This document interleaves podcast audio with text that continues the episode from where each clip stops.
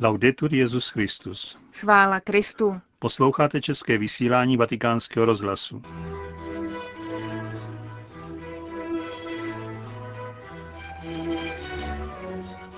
Benedikt XVI. přijal na audienci účastníky plenárního zasedání Mezinárodní teologické komise. V Neapoli proběhne 21. října setkání Svět bez násilí.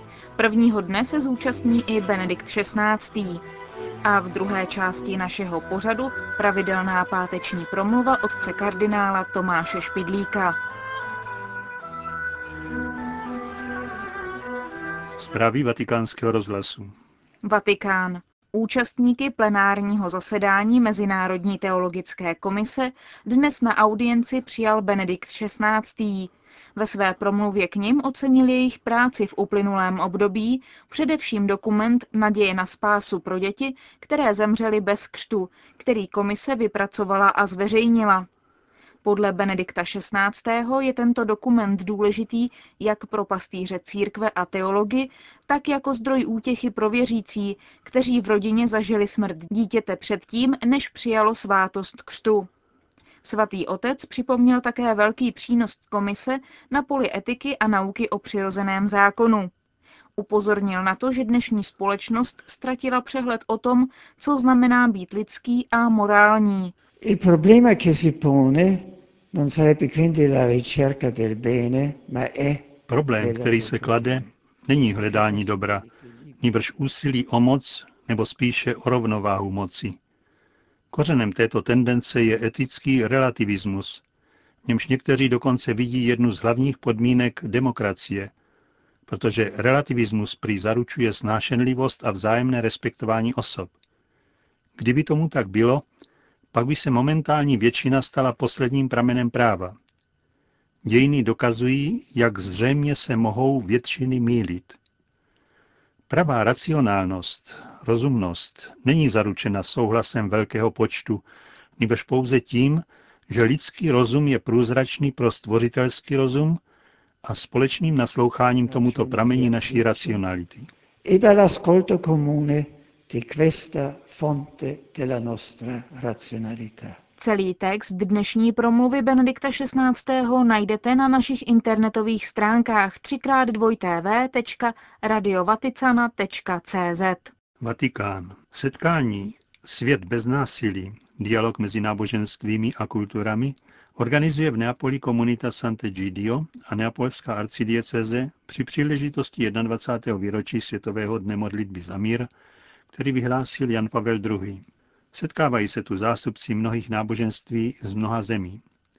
Mezi nimi bude například ekumenický patriarcha Konstantinopole Bartoloměj I., arcibiskup Canterbury Rowan de Williams nebo rektor Egyptské univerzity Al-Azhar Ahmad al-Tayyib. Na 16 diskuzních fórech se bude mluvit o rozdílnostech kultur jako o základním klíči pro odbourávání konfliktu ve společnosti. 21. října navštíví Neapol také svatý otec, aby se setká s účastníky setkání. Na náměstí Piazza Plebiscito bude slavit mši svatou. Neapolský arcibiskup kardinál Crescencio Sepe při té příležitosti napsal list věřícím. Vyjadřuje v něm svou radost z blížící se návštěvy Benedikta XVI. Připomíná, že neděle, na kterou návštěva připadá, je dnem, kdy začíná světové mezináboženské modlitevní setkání, zaměřené proti jakýmkoliv formám násilí. Podle kardinála Sepe tato událost otevře zájmu šíření pokoje brány města dialogu a pohostinnosti pro představitele různých náboženství i zemí. V listě dále kardinál Sepe vyzývá kněze, řeholníky i lajky, aby se každý svým způsobem zapojil do příprav zmiňovaného setkání. Vatikán. V Římě dnes skončila mezinárodní konference o utváření a vývoji galaxií. Hostila ji Vatikánská observatoř a účastnilo se jí více než 210 odborníků z 26 zemí, včetně Německa, Francie, Itálie, Spojených států amerických, Austrálie, Kanady, Holandska a Japonska. Mluvilo se na ní o formacích velkých zhluků hvězd, mezihvězdného prachu a plynů. Diskuze prvního dne se zaměřily na mléčnou dráhu.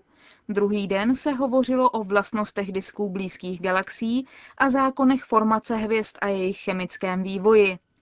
Další dny byly věnovány tématům, jako jsou okraje galaxií, vývoj jejich strukturálních vlastností a jejich utváření v hierarchickém vesmíru. Otec Guy Consolmagno, člen Vatikánské observatoře, říká, že tato konference má mimo jiné za úkol ukázat, že církev se vědy nebojí a že není důvod si myslet, že existuje konflikt mezi církví a astronomií, protože víra, která se bojí pravdy, není víra. Konec zpráv.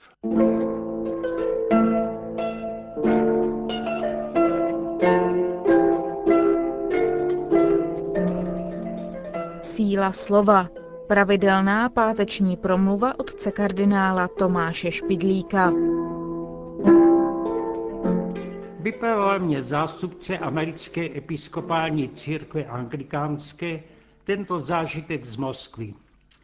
Byl tam při slavnosti ruského milénia a dostal se do blízkosti starého kněze starověrců, kteří se odloučili od oficiální pravoslavné církve před několika staletími. Protože ten stašeček stál osamocen a s nikým nemluvil, Američanovi ho bylo líto a řešil problém svým způsobem. Vytáhl z kapcí krabičku dobrých doutníků a nabídl jí knězi. Ten se vyděsil. Ale když viděl rozpačitý Američanův pohled, pochopil, že ten nemínil gestem nic zlýho, zavolal tedy z mladého společníka ze své církve starověrců, který znal anglicky.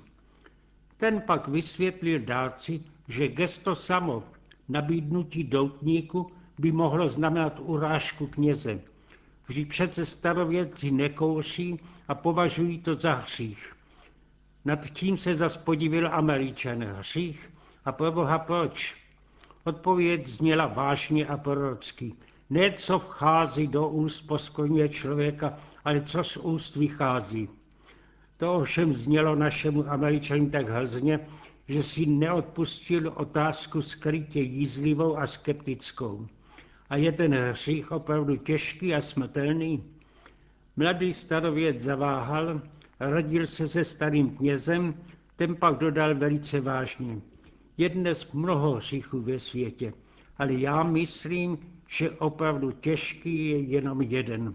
Odsuzovat bližního. Ta odpověď ovšem zahasila v Američanovi srdci všecku jízlivost. Dodal, že ještě dnes na to stále myslí. Stojí to skutečně za uváženou. Z úst člověka vycházejí slova. Je jich daleko víc, než jich má svět zapotřebí. Ale plítváme jimi, protože je nebereme vážně. I následování Krista opakuje výrok starých mudrců. Co jiného jsou slova než slova. Létají vzduchem, ale kámen nerozrazí. Není dobře brát tuze vážně to, co se říká. Na Hané se to ilustrovalo jaderným přirovnáním. Kdyby byla ústa mostem, to by bylo lidi vykoupaných v potoce. Ale Chesterton je stejně vtipný, když hájí opačný názor. V jedné z jeho povídek přijde obstarší pán usměřovat dva rozvadělé umírněným napomenutím. Prosím vás, jde, mějte rozum a nehádejte se o slova. Ale dostane pátnou odpověď. A oč bychom se měli vlastně hádat, když ne o slova? Snad jenom o jídlo nebo o počasí? Nejsou slova něco neskonale drahocenějšího? Slova totiž vycházejí z úst, ale mají hluboké kořeny, které jdou až do mysli a do srdce, jsou tedy něčím, co je víc než naše peníze nebo povrchní zájmy. Proto radili od nejstarších dob moudří lidé, aby se slovy neplýtvalo, aby jimi šetřili. Ale se slovy je to jako s penězi. Nešetří se jenom proto, aby se šetřilo, ale aby se za ušetřené něco ceného koupilo. Slovo totiž má velkou hodnotu. Kupuje přátele i nepřátele. Mírné slovo rozbroje hasí, zlé je rozdmychává. Za slova si tedy kupujeme postavení ve společnosti poměr k bližnímu. Je to za lacino? Někdy to stojí víc než cokoliv jiného, protože se musí umět slovo v ústech zadržet a jindy zase vypustit. A to je těžké. České příslově říká, že slovo vyletí z úst jako ptáček, ale zpátky už je ani párem volu nevtáhneš. Nezbývá než nést následky. Ale podivuhodné je i to, že se slovy projevuje nebo narušuje se i náš poměr k samému Bohu. Jedna z hlavních zásad Evangelia je nesuďte a nebudete souzení. Jakou měrou naměříte jiným, takovou vám bude naměřena. Většina našich slov je totiž soud. Některá z nich vypadají velice jednoducho, ale přesto je v ní vždycky vyjádřený postoj k tomu, o čem mluvíme. Nemusíme to říkat nahlas, ale podvědomně je v každé větě skrytý souhlas nebo nesouhlas s tím, co komentujeme. Podívejte se, jak vypadá. Ten to řekl. Nesoudíme jenom věci, ale soudíme i bližního. Ten má punčochy. Ale často to jde až do hloubky. To je jednání, to je člověk. Chraň nás Pábu před ním. Můžeme ten úsudek zadržet? Přece musíme myslit o tom, co vidíme a musíme mluvit pravdu. Bylo by pokrytectví tvrdí, že se mi něco líbí, když mám k tomu odpor. Křesťanská morálka nemůže nikoho nutit, aby z lásky ke cnosti lhal a přetvařoval se. To jistě ne, ale nařizujeme, anebo alespoň radí, aby mlčel, aby nezasedal na soudnou stolici, když to není jeho povinnost. Je to totiž, jak jsme viděli z Evangelia, nebezpečné před soudem božím. Právě pro tento důsledek se tolik radí k mlčení. Asketické knihy jsou plné napomenutí ovládat se v řeči. Ale jsou naštěstí jiní autoři, kteří dovedli vyzvednout i druhou stránku problému, účinnost a sílu dobrého slova. Mezi ně patří například svatý Řehoř Nazianský. Byl básník a miloval krásu rodného jazyka. Jeho přítel svatý Bazil ho však vysvětil na biskupa a později jej zvolili metropolitou v Cařihradě. Necítil se v tom úřadu, měl rád samotu a ústalní, ale není možné utíkat před povinností. Je povolán k tomu, aby Bohu sloužil.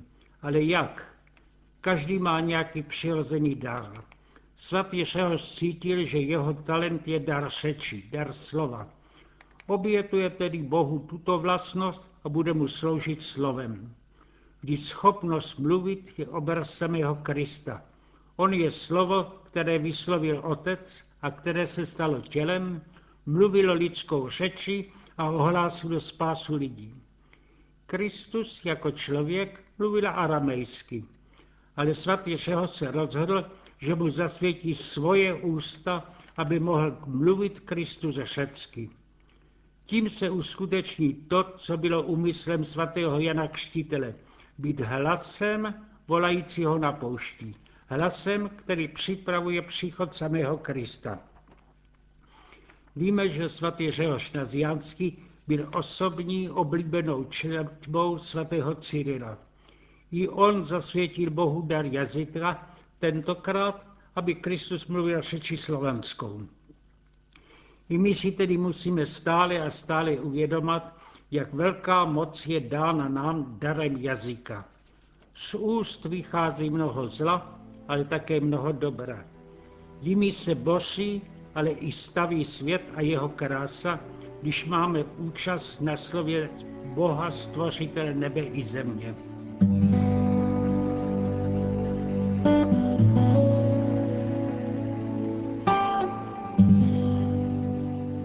To byla pravidelná promluva otce kardinála Tomáše Špidlíka.